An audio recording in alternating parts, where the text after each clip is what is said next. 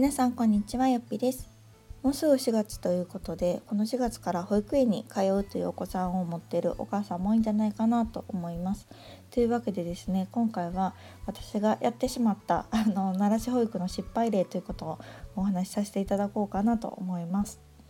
えっと私も子供が1歳クラスに入る時ですねえっと保育園入園が決まってえっと、まずは奈良市保育という形でスタートしたんですけれどもあの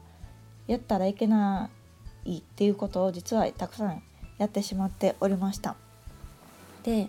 えっとまあ息子の場合ですね1歳10ヶ月私ともうべったり毎日一緒にいたのでまああの初日こそなんかよくわからんまま行って、まあ、でも離れたらすごい泣いてたみたいなんですけどあのそっからもう2日目3日目になるにつれてもう分かってきてあなんかここに来たら母さんと離れるんやっていうのが分かってるのでもう着く前からワンワン泣くみたいな毎日でございました。で奈良市保育も、まあ、保育園によっていろいろ期間がねあると思うんですけど私が行ってる保育園の場合は、えっと、2週間だったかな？1週間だったかな？まあ、そんなもんでした。1週間か2週間であの初めは本当2時間ぐらいでお迎え来てくださいという形でお昼も食べずにお迎えに行っておりました。でだんだん？じゃあ今日は給食食べてみましょうかとかお昼寝してみましょうかっていう形であの伸ばしていったっていうような形になります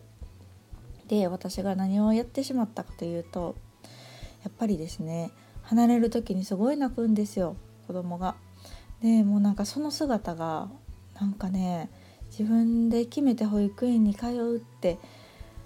ね決断したはずなのになんかもうね泣けてくるんですよね。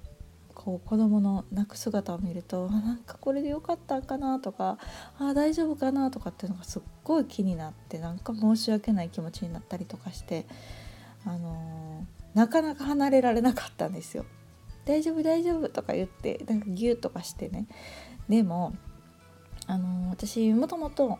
保育士の養成校で教師をしていたので私の教え子はほぼみんな幼稚園保育園の先生をしているんですね。でちょうど奈良市保育が終わってしばらくした時にですねその生徒と会う機会があって実はまあうち保育園に行くことになってこんなこんなだったのっていう話をすると「先生それ絶対しちゃダメよ」って言われたのがさっき言ってたなかなか離れないっていうことなんですね。でやっぱり親が離れないことには子供は泣き止みませんとでそれで大変な思いをするのは先生だし子供だっていうことだったんですねなんかそれ聞いてああマジでやっちゃったのっていうふうに思ってましたうんやっぱりあの親心としてはねなんかこうなるべくこう泣き止ませようとかちょっと一緒にいようとかって思うんですけどその先生の立場から言うとやっぱりもうさっと帰ってほしいみたいですね。やっぱりあの親の姿をできるだけ早くこう忘れてそう環境を変えてっていうのを、まあ、先生たちはやっぱりプロなのでねやっぱりなるべくそういう切り替えに持っていきたいのに親がおることによってやっぱり子供がなかなか切り替わらないっていうのが、まあ、その後見る先生たちにとっても大変だし、まあ、子どもたちにとってもやっぱりなかなか気持ちを切り替えれない要因になったりするので。がそれはちょっと悪いことしたなっていう風に未だに覚えてる私の失敗例です。うん、あとはなんかちょっとこう「バイバイ」って言って一瞬は吐けるんですけどちょっとしてから見たりしてたんですよ。これもねもう最悪ですよね。なんかその時も私はただただ心配な一心で見てたんですけどやっぱり一瞬こうふっと泣き止んでたのにまだなんか見つかってしまって泣くみたいなもう最悪パターンをやらかしたこともありましたなので私から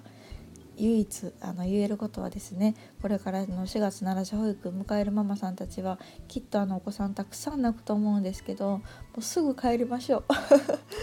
心苦しいと思いますけどなんかそれがベストなようです。うん、もうなんかね通わせるって決めたからにはあのもうさっと親は履けるっていうのがすごく大事みたいなのであのそれをやってもらえたらいいのかなと思います。であのさっきちょっと罪悪感を感じたって話もしたんですけどちょっとねどうしても最初はやっぱりすごい泣くのであの多少は感じました。で泣く期間もねあの全く泣かない子もいればずっと泣いてる子もいてでうちは、えっと、結構激しかったのがね1ヶ月ぐらい続きましたねすごい泣いてなんかもう自転車から降りないみたいなもう拒否拒否みたいなのが1ヶ月ぐらい続いてでもなんかそこからすごくこう保育園の楽しさとか先生が好きになってきたりとかしてすごいこう慣れたけど2ヶ月ぐらいは泣いてたかな。あのそこまで激しくはなかった。だんだんマシにはなってきましたけど2ヶ月ぐらいはちょっと泣いてたかなと思います。でもあの今は全くですよ。あのなので子供は慣れます。あの初めはねどうしても泣いたりすると思うんですけどやっぱりあここが安心できる場所なんだとか楽しい場所なんだっていうのを子供がね覚えていくとあの泣かなくなるし子供にとっても居心地のいい場所になるかなと思います。のであのそうなるとね私もこうすがすがしく遅れたんですけどあの一つすごく覚えてるエピソードとしてはちょっと子供側じゃないんですけど母親側の目線としてなんか私は1年10ヶ月ですね、まあ、家で子供を見てきて。で初めて保育園にそうそう送った日にですね、まあ、ちょっと心苦しいながら帰りとぼとぼとこう自転車を押して歩いてたらですね。あの保育園にあの守衛さんっていう人がいるんですね。守衛さんって分かりますかね。あの車とか自転車をこう誘導してくれるあの警備員のおっちゃんみたいな。人なんですけどなんかその方にですね「あのいってらっしゃい」って言われたんですよ。まあ普通の一言ですけどね 保育園から出る時に「お母さん気をつけていってらっしゃい」って言われてで家に帰ってでまあ1時間2時間奈良市保育なんでねその間ちょっと家事とかしてまたすぐ迎えに行くんですけど「そしたらお帰りなさい」って言ってくれるなんかもうその一言がめっちゃ泣けてきてねメンタルやばいですよね。精神めっちゃ不安定って感じなんですけどもうなんかその「いってらっしゃい」って言葉が久しぶりすぎてあのー、妊娠期間も含め、まあ、それまで私は仕事を辞めていたので、まあ、あの子供が生まれてからこそ1年10ヶ月ですけどその前は含めると3年ぐらいかな仕事をしてなかったのかな？3年は言い過ぎかな。23年でも仕事してない期間があってなんかこう夫を「行ってらっしゃい」って言う側でしかなかったんですよ。なんか自分が見送られるっていう経験がその子の1年2年3年ぐらいぽっかりほんと抜けててなんかその人に行ってらっしゃいって言われる温かさがもうマジで泣けてきてそれで泣きました 唯一あのー、子供をねあのわわ泣いててっていうところはなんか割とかそこで私は実は涙しなかったんですよ。なんかグッとくるものあっても涙しなかったんですけどそのおっちゃんの言ってらっしゃいの破壊力がすごすぎてですねもうめちゃめちゃ泣いたのを覚えてます。なんかあーなんか私結構頑張っててんなっていうのとか結構なんか我慢してたって言ったらちょっと言い方変ですけどね別に子供といることが嫌だったわけじゃないので我慢してたわけじゃないけどなんかあなんか人にこう「行ってらっしゃい」って言ってもらうってこんなになんか温かいというかうんなんかまたこう自分に戻れた気がしたというか社会に戻れた気がしたんですよね。うんなのでなんかそこが私の中であの子育てはすごく楽しいし充実感もすごくあの得ているんだけれどもどこかこう忘れてたなんか自分っていうもののやりたいこととか自分の人生っていうものをなんかこう取り戻したような気になりました。うん、なので未だに覚えてるし未だにおっちゃんめちゃくちゃ仲良しなんですよ私。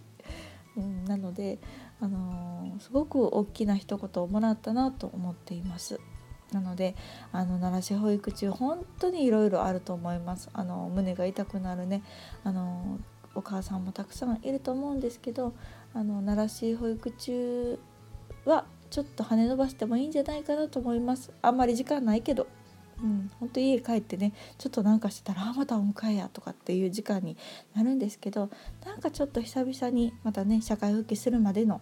あの期間としてもお母さん一人の時間を取り戻すっていう意味合いでもなんかほっとした時間になればいいなと思っていますのであのお子さんはきっともう数ヶ月、まあ、1年ぐらい経てばもうケロッと保育園に行くと思います。1年もかかんないかな1年後にはきっとあなんか保育園行ってよかったなって思うママが多いんじゃないかなと思いますのであの晴れやかな気持ちでこの4月保育園に送り出してもらったらいいかなと思いました。はいというわけでまた次回お楽しみに。さよなら。